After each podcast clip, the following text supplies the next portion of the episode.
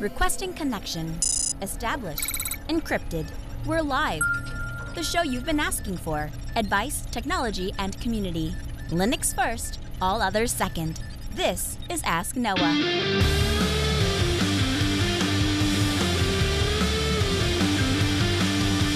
Live from Multispeed Technologies, the Ask Noah show starts right now. This is the show where we came to do all the things on Linux they said couldn't be done and take your questions on how to do the same. The phone lines are open this hour to be a part of the program. It is a free call, one eight five five, four five zero, N O A H. That's one eight five five, four five zero, six six two four, or send an email to live at ask noah show dot com.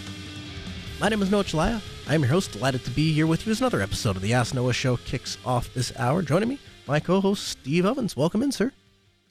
Good evening, sir. How are you? I'm doing great, Steve.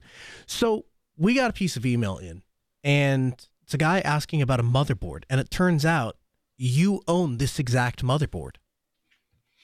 Yeah, well, I guess that happens. Uh, you're bound to run into common pieces of hardware that we may have scattered between the two of us. I imagine we have quite a, a large selection of common pieces.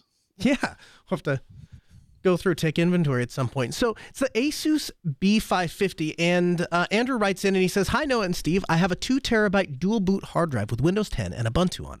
The Windows install has a large assortment of games for the kids, but the system is suffering due to lag of speed of the spinning rust. Since a two terabyte N V M E is cost prohibitive, I had the idea of making the drive part of a RAID one array to speed things up a little bit while keeping the cost close to free. Since I already have a two terabyte drive to prevent me from to from having to reinstall Windows, all of the games, and reinstate all of the game save files after hunting and backing them all up, I hope to migrate the existing install onto a RAID array." Um, he specifies his motherboard again, an Asus B five fifty, and says that it has native RAID support. However, when he turns the options on, the drives are no longer visible to U E F I or G-parted in GNOME. Do you guys know of a possible solution to turn an otherwise RAID configuration on without needing to start from scratch? Happy to purchase a separate RAID card if it'll make life easier. I also have other spare drives I'm not using as a boot drive to start software RAID setup would might be work better. Just looking to try to alleviate the disk I O bottleneck of the spinning drive. Thanks. Love your show, Andrew. Steve, your thoughts? So there's a lot to unpack here. So let's start with, okay, we we. think we have a performance issue because of the spinning rust. What are we putting on there? What kind of performance are we looking for? Is it like Blu-ray stuff that you're just using as a scratch disc? For example, like I have, I literally have a disc, a two terabyte disc in my computer that's called uh, Blu-rays, and it's where I rip my Blu-rays to because I just need a large spot to dump them. Um, is this, you know, my operating system's there and it's really slow to boot, and you know, when you can end up having I O contention when your operating system goes to do something and you try to launch a game, for example, and they're both on the same disk. Even just simply having them on different disks, one for the game and one for the O S, will help you. So that's just something to think about in terms of the contention. You can't convert a, a disk from a traditional um, from a traditional disk to like a SATA disk to a RAID array. That's just not how it works. So you can't just pick up a disk and turn the RAID on and expect it to work, because what happens is um, if you were to do something like this, your best option would be to have a RAID one disk that doesn't have a partner. So RAID one is mirror. What that means is information gets written to both drives at the same time. So you can create a RAID one with only a single disk and then add in its partner after the fact. Uh, this is the one of the only RAIDs where you can actually do something like that, but you can't just turn on RAID on a disk, because it has to, the RAID controller has to know what information is where in order to determine how it's to handle this. So if it's RAID five, for example, or any of the RAIDs that have to have parity bits, it needs to know what information is already on the disk so it can write the parity bit to another, like to another section of the drive or a different hard drive. So if you're going to do RAID, you're going to have to start all over. So you'd have to either have new disks and, you know, do your install to that and then copy your data over, or uh, you're going to have to essentially lose that data because you'd have to wipe the disk over again. Um, in terms of using the motherboard RAID, uh, I would absolutely not do this. It, hardware RAID on the motherboard is mostly like a fake type of RAID to begin with. So there's a lot of trouble with, if if your motherboard dies, for example, there's a lot of trouble porting your disks from a motherboard that's dead to a new motherboard and having the RAID be read correctly. Your better bet is to go with like an L S I card or a, an actual RAID card, because that will make your disks more portable in the event that you have like a motherboard go out. The last thing you want to do is have a RAID array that you can't access because the information's useless. Um, and finally, I'd say if you're looking for um, trying to alleviate disk I O, RAID might not be the best way. So the common way to get more speed out of spinning Rust is to put them in a RAID zero. That's where both disks are working in tandem uh, in order to have the best performance. It kind of stripes all of the information across both disks, so both disks can be spinning at the same time. So what happens with traditional hard drives is there's a little head that moves back and forth, kind of like on a record, and it's trying to find that information. And when you're hitting I O contention, that head is moving so quickly because information is scattered across the disk that it, you know, it basically maxes out its mechanical uh, properties before it can get to the information. If you've got two disks in RAID zero, both heads can be seeking at the same time to pull out various bits of information, and that speeds things up. However, the problem there is if one disk has a problem in RAID zero, you lose all of your information. So it should only it should be used very sparingly. RAID one, like the, the listener has written in about, is used more for redundancy. Like I, I want to make sure that my operating si- system stays up, so I put it in RAID one. That allows me to blow a disk and continue operating because they're exact copies of each other. That's not likely to alleviate this this uh, the concern around I O. So I would rather pick up a really cheap, like fifty dollar S S D, and you'll have way better a way better time. Like you, you can go to Amazon or wherever, spend fifty bucks and get a five hundred twelve gig disk, and I guarantee you this will it'll blow your mind compared to your Rust. Uh, what are your thoughts, Noah? I agree with everything that guy just said. So yeah, to sum up, don't use your motherboard RAID. It's a terrible idea um, because it's really hard to port your disks. If you're set on doing RAID, you're going to use an external RAID disk. And I saw the, the ask, can you use D D or something else to, to try and port your information? The answer is no, because with the RAID disk, it basically writes a little part of your, uh, it li- writes a little memory to the header of the of the hard drive to indicate that it's part of an RAID array. So if you D D something from a non-RAID disk onto a RAID disk, you're going to trance all over the little bit in front of the drive that tells it it's part of a RAID array. So hopefully that clarifies the questions here. All right. Our second question comes in from Michael. Michael writes in and says, good morning, Noah and Steve. I'm the I T guy at our church, and we're moving on to a self-hosted Nextcloud server on top of Ubuntu. The staff works both from church and at home. The problem is when the staff are working from the church, they can no longer access the server, but instead redirected to the Comcast router while using the domain. Doing some research, I came across a hairpin N A T, but no real answer on how to fix the issue. Tried running a local D N S server to no avail. Any ideas on what the staff can do to access the server? Love the show. Gives me to something to think about during my workday. Thanks for all you do, Michael. Sounds like port forwarding issue to me. What do you think? So I think he's. I, I think the D N S route is is a uh, is a way you can solve that problem. So I with uh, with Microtech, this was uh, this was a big thing.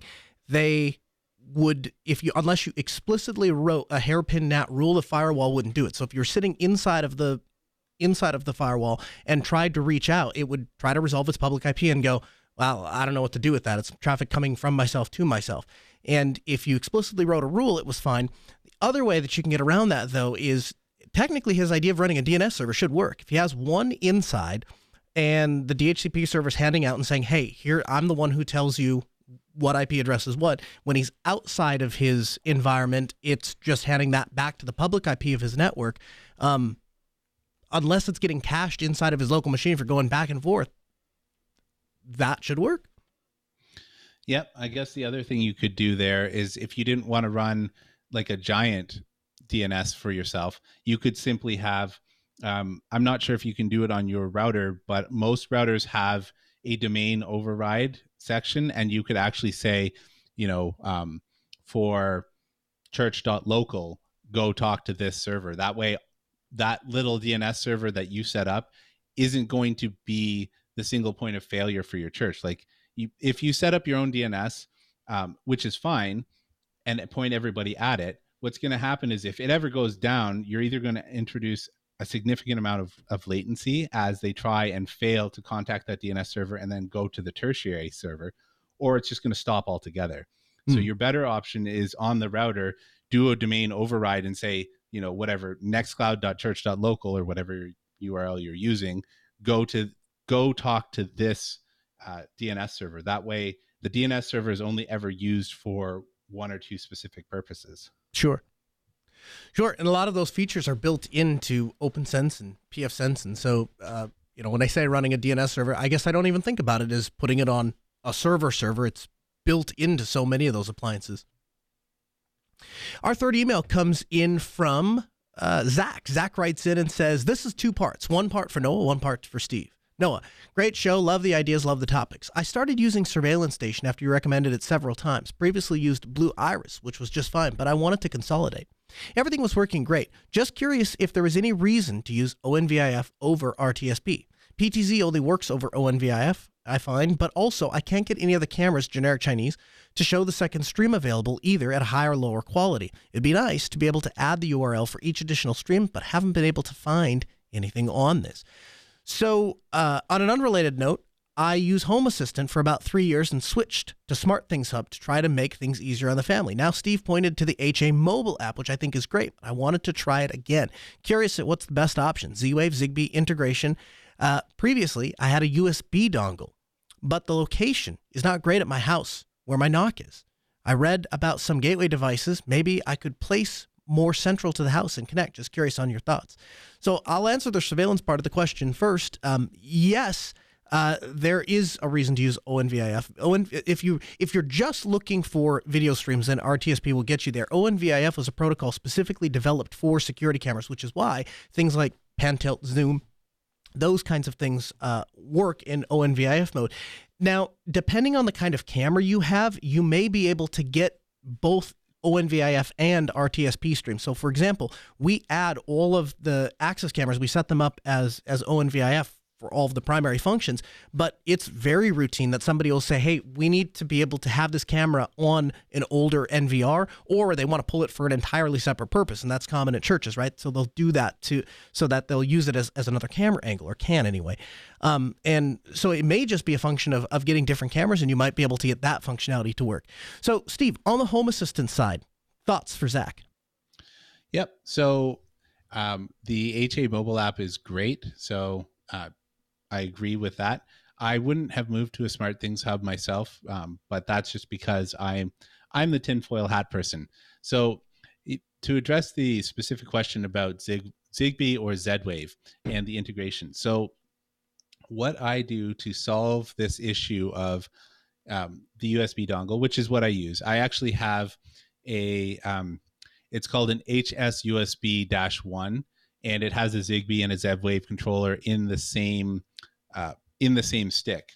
And I found it to be really great. What you want to do is both Zigbee and Z-Wave have the ability to have what are called routers. A router is anything that can relay the signal for your network. These devices tend to be only available for things that are hard hardwired. So drawing from the mains, because they always have to be on. So you don't want your battery powered devices to be a router anyways. What this means is, so uh, Z, I like Z-Wave in this regard because what it'll do is it maps out all of the links and all of the ways to get back to the controller. And when you actually go and visualize the map, you can, you can click on a node and you can see it has already mapped out like five or six different ways to get back to the controller in case one path breaks. Zigbee has a similar idea, except that it doesn't map multiple ways. It maps one way to go back. So what would happen is if you get a light switch or a plug or even a, um, an adapter, so they have the, They have like the little sockets where it's just one plug that you stick on the outside of your socket and it becomes like it's a Zigbee or a Z-Wave controlled device. Those will act as routers because they're connected to mains. So what would happen is for Z-Wave, you don't have to do anything. You pair it and it will just go and figure out who its neighbors are. It maps all of the kind of um, the speed at which it can get back to the controller from the various paths. And it does that kind of automatically. And it does it once a week in the background. With uh, Zigbee, what you have to do is once you have established a router, so I get one of these light switches. Let's just say I have a light switch somewhere. Then when you're going to pair a, a battery-powered device, instead of pairing directly to Home Assistant, you go through Home Assistant, you click on the light switch, and there'll be a button that says pair with this device. And what that will do is map to that router. Then that router will relay the request back into the controller and Home Assistant. In that way, you can kind of get around um, limitations in your house. So I have put a Zigbee uh, outlet in each one of the major rooms on each floor in order to kind of make that mesh network. And like I said, for Z-Wave, you don't even have to think about it. You just have to kind of plunk them around random places and they'll sort it out themselves. So hopefully that kind of helps with the, the planning. So if you're going to do Zigbee, you have to do a lot more thinking about it. If you do Z-Wave, it will map out multiple paths and, and will help you in case of failures. Very good. Um, Kelly writes in and says, just wondering if either of you have heard or tried the Ubuntu Web Remix. Apparently it works similar to Chrome O S. I just came across it for the first time and it sounded interesting on the surface. Maybe it's something you guys could discuss. Thoughts? So I absolutely have heard of it. I haven't had a need to use it because uh, I only have one Chromebook type device and uh, it's running Arch because that's just what was compatible with it when I stole it from my wife back in the day. So I haven't actually used it. What do you think? I, this kind of stuff excites me for a couple of reasons. I think that there's a lot of places out there that want a laptop just for doing a couple of odd tasks. And often a Chromebook is the thing that gets slid in that place because it's the thing that you can go buy from the store and has a warranty and those kinds of things, right? I think that we see all the time places have laptops that are maybe four or five years old and the ability to go to them and saying, hey, you could just take this and repurpose this laptop and it probably will offer you more p- power than a brand new Chromebook would, uh, would offer you and you'll be able to do roughly the same thing. So I think it's a really cool tool to have in the toolbox, um, particularly as we continue to go down this direction of whatever you buy from the manufacturer, that's the software that runs on it. I think this is kind of the tool that points the other way. Eric writes in and says, greetings, Noah and Steve. Thanks for sharing your wealth of knowledge and the experience like you do. With every show, you guys continue to teach new tricks to this sixty-year-old dog in, and recent Linux convert. My wife and I are one hundred percent desktop Linux users for about two years, and you've helped us on this journey. Getting to my question, are you familiar with the SeaMonkey browser and have experience using it, or do you have any Ultraspeed clients that use it? It seems to be based off the Firefox code with some added features. Any insight you could provide would be greatly appreciated. Any links to sea monkey project dot org. Steve, you ever looked at SeaMonkey? Absolutely. There's been a time where I've tried every browser that I could possibly apt or Pac-Man install. Okay. Um, so yes, I've used SeaMonkey. I, I don't use it on a daily basis. Um, there was some distro that I was reviewing some time back and they had it installed by default. I I mean, it's a browser. I'm, I am not, like we've discussed before, I'm not really suited for reviewing a lot of in-depth things because if it goes to Proton Mail and it opens up the show docs, like that's kind of what I require from a browser. Yeah, I, I hear you. I, I keep looking. Um, I've, I'm just stuck on Firefox. I don't know. I just, There's, there's something about, I'm, I'm one of those people that I hate change, Steve, because Steve is bad. Or I hate change, Steve, because change is bad. That's what I meant to say. I like Steve. I hate change. Uh-huh. Yeah, yeah, but I, but so I, I keep looking because one of the things that I think is going to be hugely problematic here is we're slowly skating towards the doom of death with web browsers, and it's going to end in a gigantic Chrome, Chrome, you know, world. Uh, and it probably is already there, and I'm probably just living in, um, in disbelief, but I look at projects like SeaMonkey and I think that's really fantastic. I'm glad that there's something else based off of Firefox so that that engine is valuable. And then at the same time, it occurs to me that even the amount of Firefox users plus the amount of SeaMonkey users, um, we're skating towards a Chrome web, guys. Like it or not. It, yeah, it's unfortunate. I mean, I also am a diehard Firefox user, and that kind of propagates out through my house because my wife will use it because she sees me using it. Mm-hmm. Um, for my Chrome browser, because everybody has to have one, I tend to use Vivaldi, actually, yes. which is yes. which is not the open source one, but man, do I like that browser. Yeah, I had this is an embarrassing reason why I switched to Vivaldi, but I switched to Vivaldi, and uh, and and I have Chromium, I have Vivaldi installed, I have Firefox, um, but I, I mostly I just hang out in Firefox, and I've just been happy there for a long time. And I also, as we, I, I know there's a lot of crud on the internet about this, and this isn't going to go over real popular, but I still trust Mozilla. I still think that they're doing, they've got the right goal. I think sometimes that we miss the mark, but I think they're aiming towards the right things. I'm keep rooting for them. Our well, pick- what are you going to do though? Like, I mean, yeah, I know, right? Everybody's like, well, I don't, you know, we shouldn't trust Mozilla. I'm like, I, I guess, but then your, find, your me somebody, is, find me somebody, find me some something better. It's the same argument I give people about the N R A. They say, well, it's, they don't act like, okay, there, it's no organization is perfect, but then go find me the better organization, the thing that does what we're asking that organization to do better.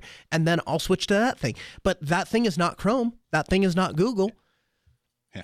What about Edge? Are you a big Edge fan? You know, I thought about it for a good hot second. And then, I, you know, and there are upsides, right? At least Edge is a product from Microsoft that comes installed by default on Windows that works. So that's a step up from the rest of Windows most of the time. Um, and if everybody is going to base their technology off of what comes installed on Windows by default, I guess a thing that runs on Linux isn't a ba- isn't a horrific compromise. So I, there's that. That's about as positive as I can be on that. Other than that, I don't I'm, know. I'm going to be that old I, fuddy-duddy fifteen years from now. I'm still using Firefox. I'd probably be there with you, but uh, I, I have uh, Edge installed. I actively use it, but not in the way people think. Uh, three C X has like a web client that mm-hmm. essentially what happens is my computer boots on and, and then only launches the extension, which runs inside it, which is best for Edge.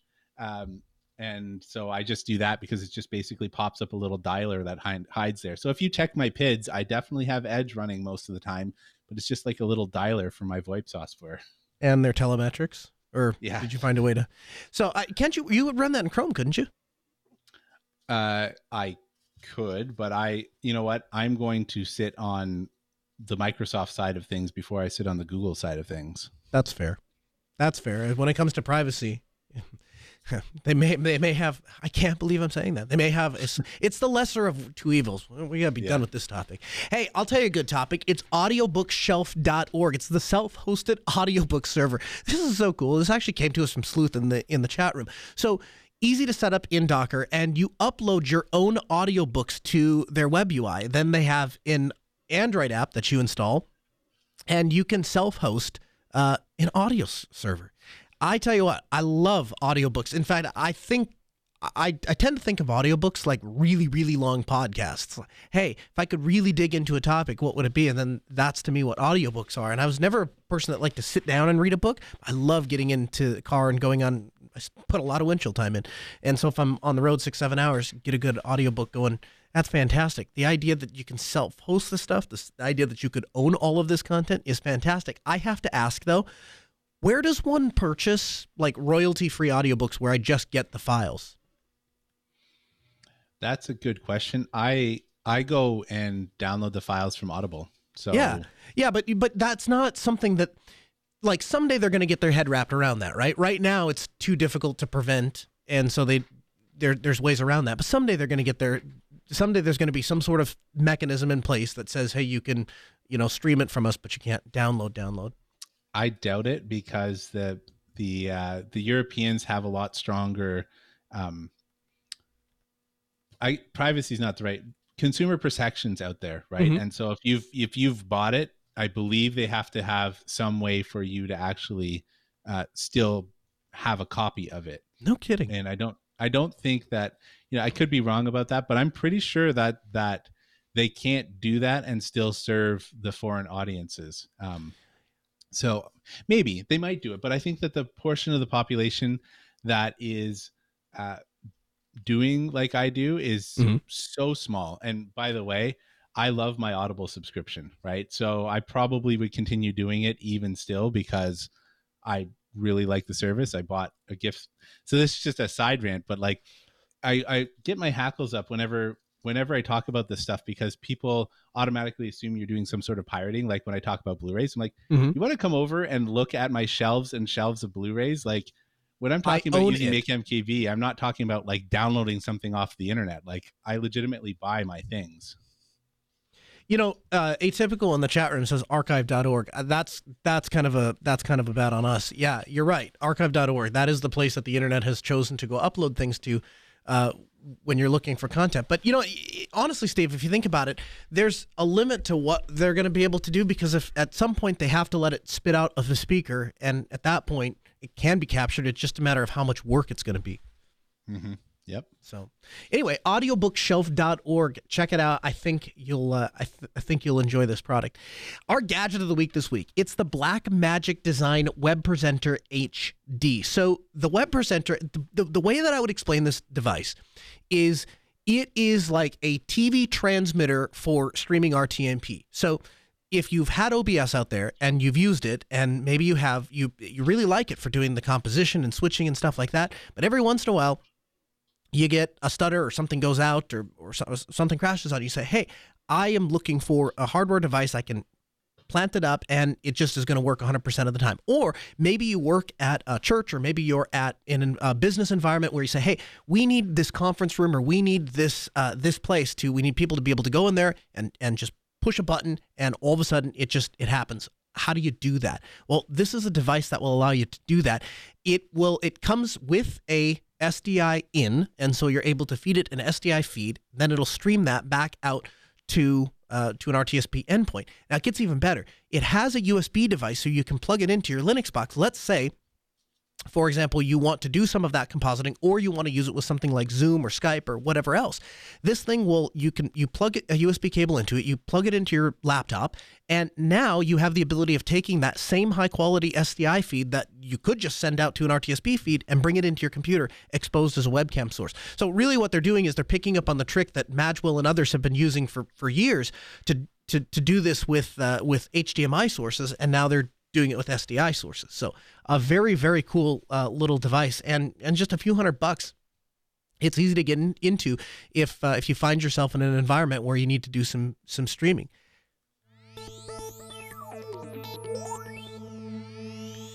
O S news dot com is now reporting eighty percent of Steam's top one hundred games are now work in Linux. Quote, Proton has made enormous strides towards game compatibility through advances in related technologies like D X V K, which enabled Direct nine, ten, and eleven games to run through the Vulkan A P I. In fact, the project is so far along that Amazon has thrown its hat in the ring, working towards streaming Proton-enabled games through Luna.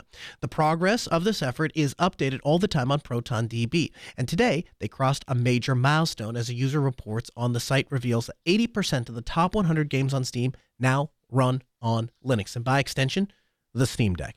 So obviously this is in relation to the release of the Steam Deck and Steam's uh, skating towards this goal of getting their games to run on there. Now, I have to tell you, my I don't follow gaming super closely. It's not something that is is deeply interesting to me. But uh, the effects that it has on the Linux desktop are by no means lost to me. And because of that, it, it becomes more and more interesting to me. And from what I understand, these twenty percent of the games that don't run on Proton are not the top top titles. Now, Steve, I know you spend a lot of time I shouldn't say a lot of time, but you spend time gaming, and this is something that affects your world. Um, Are you excited to see that eighty percent of Steam's games are now going to work on Linux? I mean, I've already been well aware that my library is largely enabled. So I, I don't know. I have three hundred fifty or four hundred games on Steam because I've been doing it like a decade or however long. I've had Steam for a long time, just like a bunch of your listeners. But I thought was really interesting about this. So I have a little story. So my dad is over for the holidays. He's down from Canada. And I had upgraded my computer, so I had enough spare parts to build like an actual decent gaming computer. It's got, you know, thirty gigs of thirty-two gigs of RAM and a small S S D and a nine a G T X nine seventy in it. So I put it out there and I'm like, okay, Dad, it's running Linux, but like here's the Steam, just log in. You want to know what the very first thing he did? No word of a lie. He sorts his games uh, inside of the Steam interface, like naturally, like, and he has a section that says does not work. And the very first thing he did was go install all the games that didn't work on his Windows install and tried them. And every single one of them worked. That's fantastic. You, That's you, what I thought. Well, here's the, here's the thing. You think about what this means. You, you, Valve wants to make money by selling games to people. And so game developers come to them and they say, we want to be the market to sell this to a person. Now, granted, proprietary market, I get that, whatever. But th- that's what Steam seeks to do. Now, Microsoft gets in and says, well, we have our own gaming platform. We have Xbox. And eventually, Steam can look down the road. Valve can look down the road and say, at some point, Microsoft's going to say, why do we need you? We have our own game market, and we can negotiate with these developers. And really what these developers are after is to get space on our platform, is to sell on top of Windows. And Valve is, they they have that competing interest. And so Valve looks and says, what do we, what does Microsoft have that we don't? Oh yeah, an operating system. So then the race is on, right? The race is on for Valve to try to get there on Linux faster than Microsoft can get their their their their marketing around their game infrastructure and, and, and all of that. And so it, it's just a cool time to exist on Linux. And that's going to, that's going to bleed over uh, throughout the rest of the episode. I just thought it was funny. Like the, he doesn't go for his favorite game because he's got, you know, games that's his favorite. He goes and he spent like a couple of hours on each game. Like, is it going to crash? And he's playing these games late into the night. And like, he comes away, he's like, nope, they all worked. Like, oh, that, that's good. Like, cause I kept telling him, you know, I've been gaming on, on Linux for years now. And he's like, yeah, but you know, gaming on Linux isn't that good or whatever. Like this, the traditional FUD. I'm like, I don't mm. know. Here's a Linux computer. You tell me. Yeah. But that, what that tells you is li- Linux is going to get there faster than Microsoft is. And the model that Linux use uses is, is easier tweaked around whatever its users want than the Microsoft model is. And that's good news for Linux, and that's good news for Valve, and that's good news for people who want to play games, particularly if you want to play those games on Linux. It's such a cool time to to uh, to, to watch this stuff unfold. Hey, it doesn't stop with just uh, Steam. Gaming is going to get even better yet with an open source uh, uh, V R headset. So this is a lot to take in, but an open source V R headset, and it It's built around the concept of open source, so you can customize it. And uh, the company actually bills itself as the blockchain V R metaverse. And so it takes just, it doesn't seem like it takes much time at all before Mark Zuckerberg and the proprietary will come up and say, hey, here's here's our brand. And open source comes up and says, okay, watch how fast we already have the infrastructure in place to make this happen. And and, and so now the, the V R metaverse is a thing. Um, We'll have a link for you in the show notes. Obviously, they, they don't they don't even have a they have a release date uh, for twenty twenty-two, and so there's not a whole lot known about it yet, and um, obviously not shipping yet. But it's it's it's exciting and it's cool to see that as those as the pieces become available, open source can assemble them faster than the proprietary world can. Kernel five point seventeen has some Wi-Fi improvements. Intel's modern Wi-Fi uh, Wi-Fi driver, I W L Wi-Fi, is set to see a number of improvements with Linux five point seventeen. Um, they're going to be kicking that off in January. And the new killer A X two eleven Wi-Fi P C I Ds have been added, fixes around the six gigahertz Wi-Fi scanning and support for optimized connectivity experience. Uh, so O C E is allowing f- uh, for improved Wi-Fi connection management with the access point and being able to provide more detailed guidance from the access point to the Wi-Fi chipset so that they can better steer and, and, and help that client decide where to connect and how to communicate information. They're also including a new firmware debugging improvement uh, and uh, a time-aware S A R, which is uh, which is uh, a support from the BIOS around uh, the specific absorption rate for changing the uh, radio transmitter. So lots of cool stuff coming to kernel five point seventeen. Now, the White House officials have enlisted and asked major uh, open source companies um, to work with them to improve the security around open source software. And this investigation is obviously follows around the disclosure of a open source Apache software that cybersecurity officers have described as one of the most serious in, in, in recent memory. In a letter on Thursday, National Security Advisor Jake Sullivan invited major players of the software industry to discussion initiatives to improve the open source software security. The official said dozens of open source software projects have become critical. Now, a lot of this is following in the wake of uh, of, of log four j. And a big part of that is the way that the I T industry and the community has kind of responded um, to this happening. Uh, so uh, I hope I pronounced this guy's name right, uh, Filippio Vellasorda. He's a uh, he runs a blog called Professional Maintainers, and he had this to say: "Open source, quote, open source runs the internet and by extension the economy. This is an undisputed fact and reality in twenty twenty-one, and yet the role of open source maintainer has failed to mature from a hobby into a proper profession." And Steve, I have to tell you, when I read that, I had to sit with that for a moment, because he points out that there are a number of projects with vulnerabilities that have been discovered. And the the question that has started to be asked is, who takes the blame when this stuff goes wrong? When we take this code and we write it, we take it and put it into our infrastructure, and something happens, who who is to blame? And I have spent a, a lot of time on this program saying, hey, people should be using open source. And now log four j has, and this is a direct quote, developed into nothing less than a wide-scale catastrophe. And linked are some pretty nasty posts to people that are understandably upset with the situation. Where I think they take it a little bit too far is when they start directing their frustration to the people behind the software project. And so to me, I, and I'd be interested uh, to, to, to, to talk about this with you, Steve, a little bit. Is it the developer's fault when a code for a library that we used for free, that's maintained by a few people in their spare time, and they're not getting paid time to do that, has a vulnerability? Is that their fault then, because they they gave up some of their free time? And if that isn't the case, then isn't the open source model entirely broken? I think that's a tough uh, it's a tough question. I I feel like my my opinion on this is not going to be very popular, and part of it is because I don't maintain anything big. Like I the only public maintenance that I do is maintain, you know, the the Home Assistant skill for the Mycroft project. So a niche inside of a niche. Um, but I think that when you are stepping into that role of authority, and there is there is a level of uh, of authority that comes with it when you become a maintainer, you're also agreeing to live by, I guess, a, a sort of social contract where you are somewhat responsible.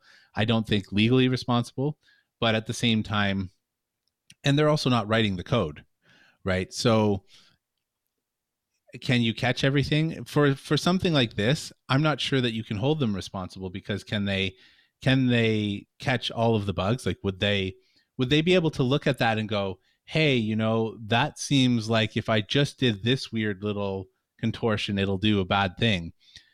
When you're looking at these things, you run it on your machine, you look you look for obvious problems. You try to make sure that, you know, the code meets meets a certain quality and, you know, is well documented and that sort of stuff. But at the end of the day, if if something gets past you, it is your fault, but it's not, you weren't the one that wrote it. So there's, if if you're not getting backed up by a substantial team, like if you're one or two people, something's going to get by you. And yeah. and all we can do is empathize with those people. Yeah, I, I don't know. I, I, I think about what it must be like to work a full day at whatever your full-time gig is, and then come home, and your choices are, you can help your wife out with the extra chores and the list that's probably grown long. You can spend time with your kids. You can spend some of your own time relaxing, and instead, you take your laptop, you march down to your desk, and you sit down, and you code for a couple of hours because, you know what, gosh darn it, this is the library that a bunch of people use in Java. Look at all the corporations that use, just look at the C I S A list of the organizations that were affected by log four j. Well, somebody's got to do it. And so here's the guy that has the talent and the willingness to do that. And the first person that gets blamed when something bad happened isn't the companies that are on that massive list that didn't donate a dime to help with this kind of thing. It isn't the dozens of companies that are on that list that have developers in-house that they could tap on the shoulder and say, hey, could you look over there and, and just run through, since we're, I mean, our entire stack is dependent on this, could we maybe go through that? None of that. We go for the guy who does it in his part-time as a service to everybody else. And that's the guy that we start ragging on. And I, it just, man, I get so, um, how does that make any sense? And quote, the amount of capital built on top of their work and dedication is staggering. The expectation that a couple people in their free time can dedicate the resources, quality assurance, security audits available to large corporations is just absurd, end quote. I grew up with, I grew up with free and open source technology.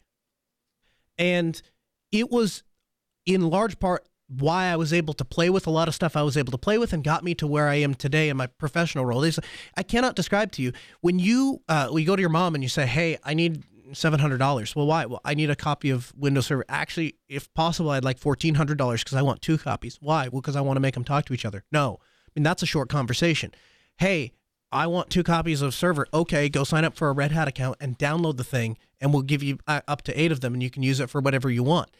That's a, that's, those are two totally different realities that two total, two, two different people are living in. One has a massive future to people that, that, uh, that don't have other, other options to get that software and, and one doesn't. And at the same time, the, I think the FOSS model is more capable of serving its users to the fullest potential.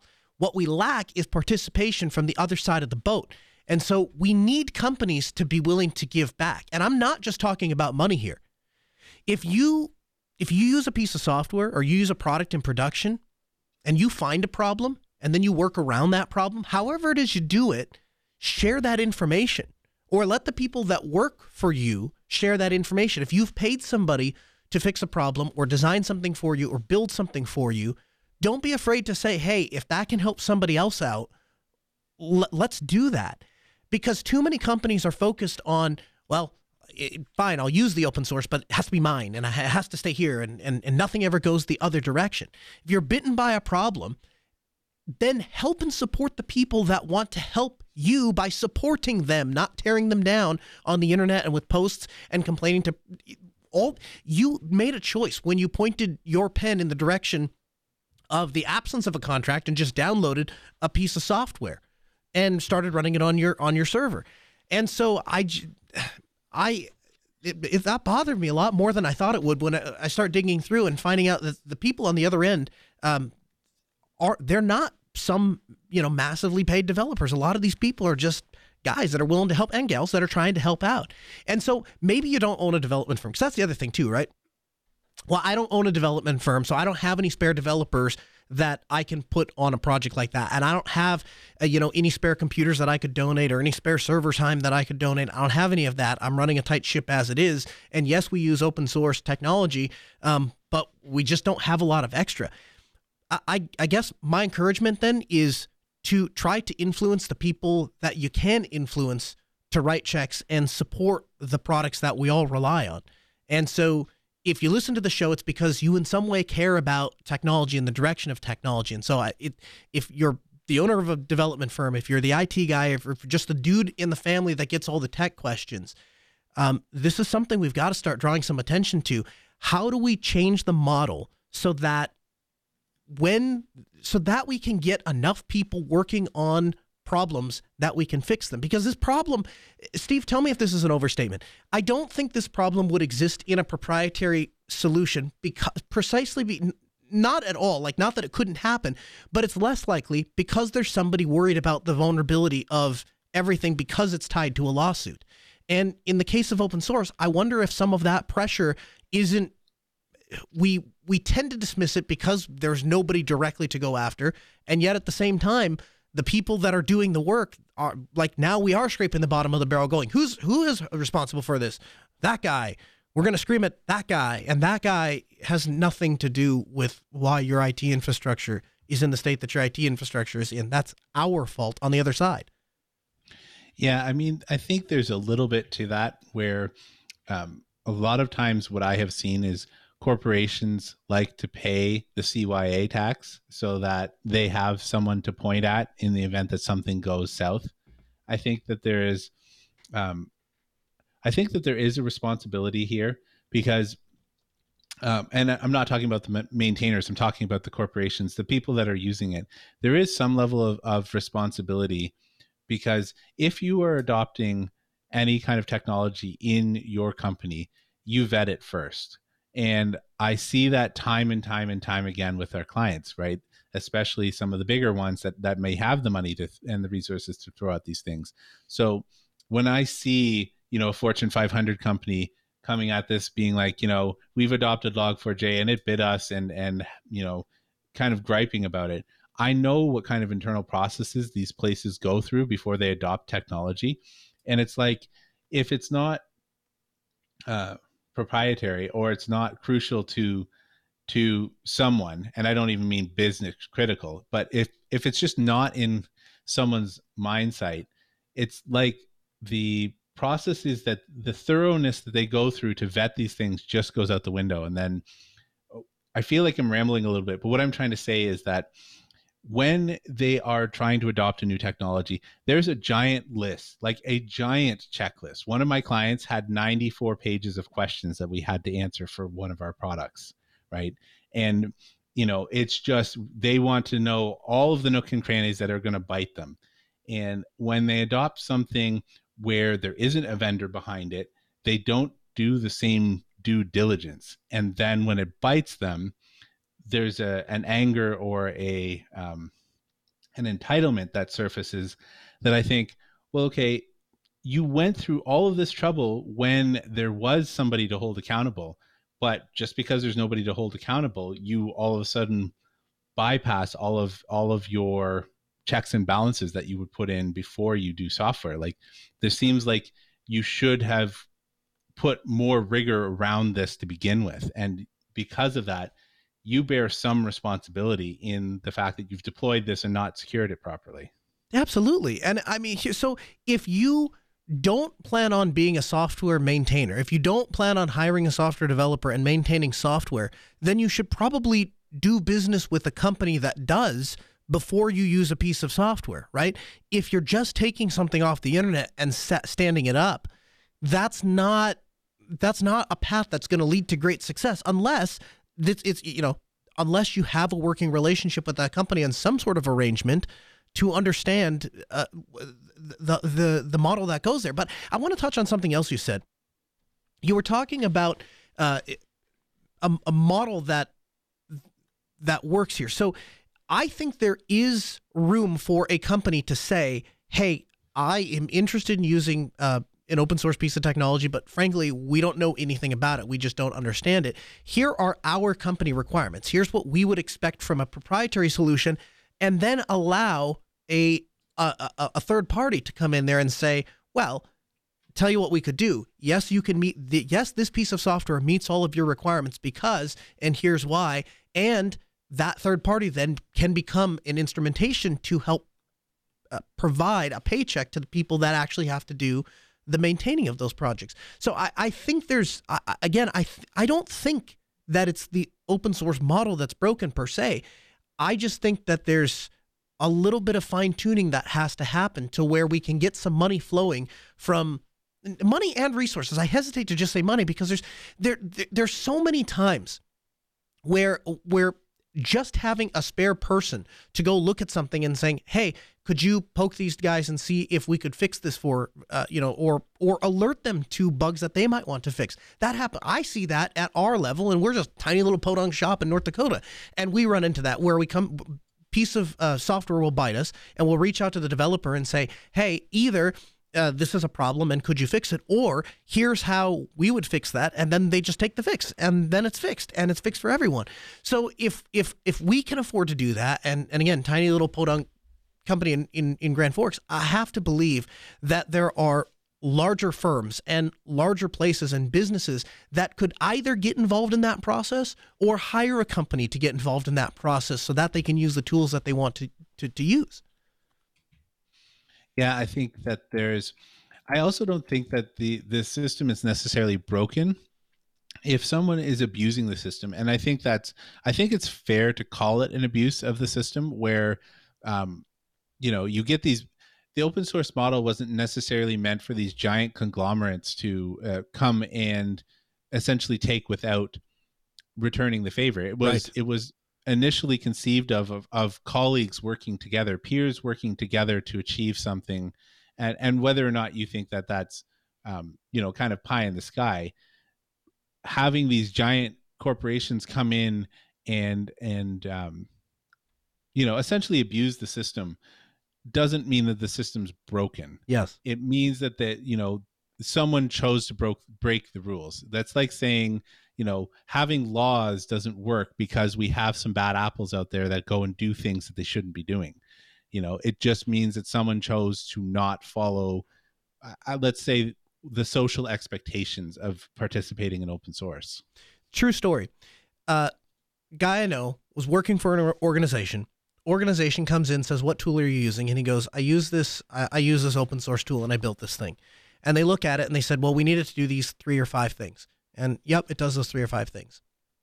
Then they got very upset that he spent any time doing this at all. Why didn't he just buy the proprietary tool and, and use the thing? They fired my friend, who was costing them around fifty thousand dollars a year, so that they could hire his replacement, which they then purchased a three hundred thousand dollars a year subscription to do the exact same thing that my friend was doing for them for fifty thousand dollars with open source software. That is the kind that those kinds of decision making where you, and again, I, I absolutely believe in that case. What it's about is who ultimately is standing there holding the buck.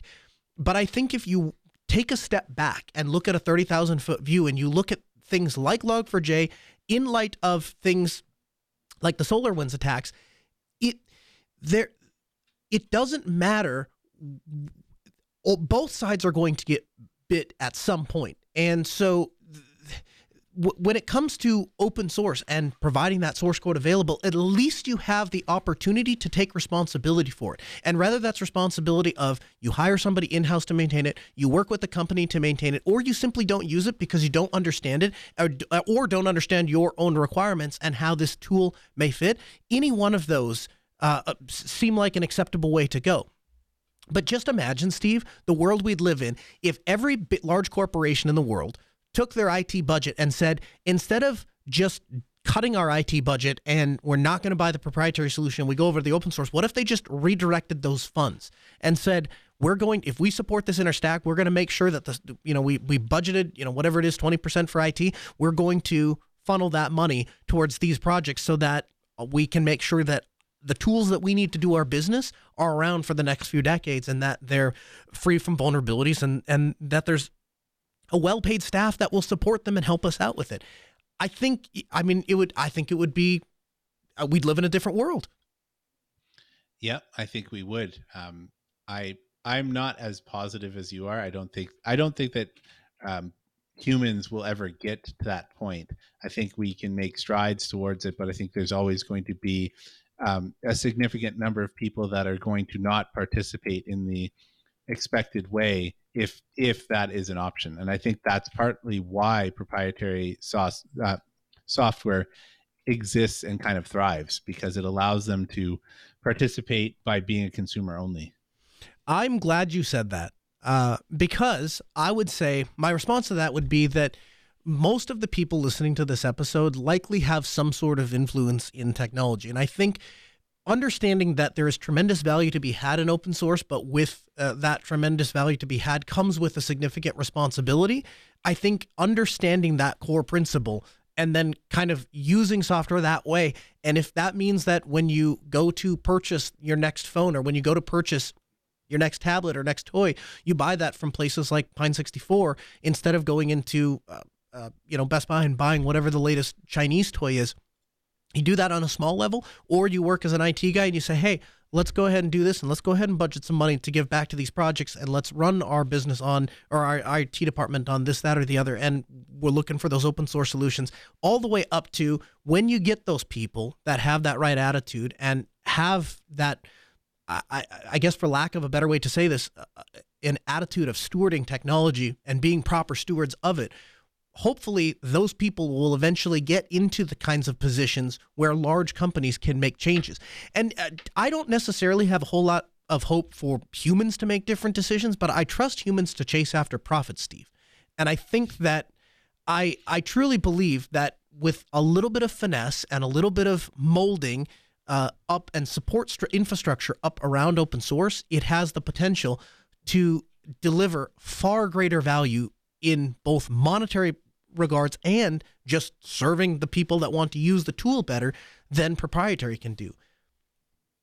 Yeah, I I think so. There's there's just so many um, examples throughout history of where um, if we work together on something that benefits everybody, um, like common infrastructure, for example, laying down roads or whatever, all of the nations that ended up connecting themselves via roads or railways or whatever, turns out taking care of your own stuff was just good for everybody. And I think that open source uh, software, especially if you are not a software developer, like if you're if your business is not around developing software, then contributing to Apache or you know Nextcloud or whatever it is that you use is not a threat to your business, and that's only going to help you, um, you know, achieve whatever goals you have, regardless of what your customer, whatever your uh, competition is doing.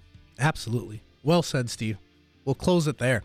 Hey, the Ask Noah Show is recorded every Tuesday at six p.m. Central. If you'd like, you can join us for the live recording. You can download the show at podcast dot ask noah show dot com. That's where you'll find all of the articles and references. We'll see you next Tuesday, six p.m. Central, ask noah show dot com.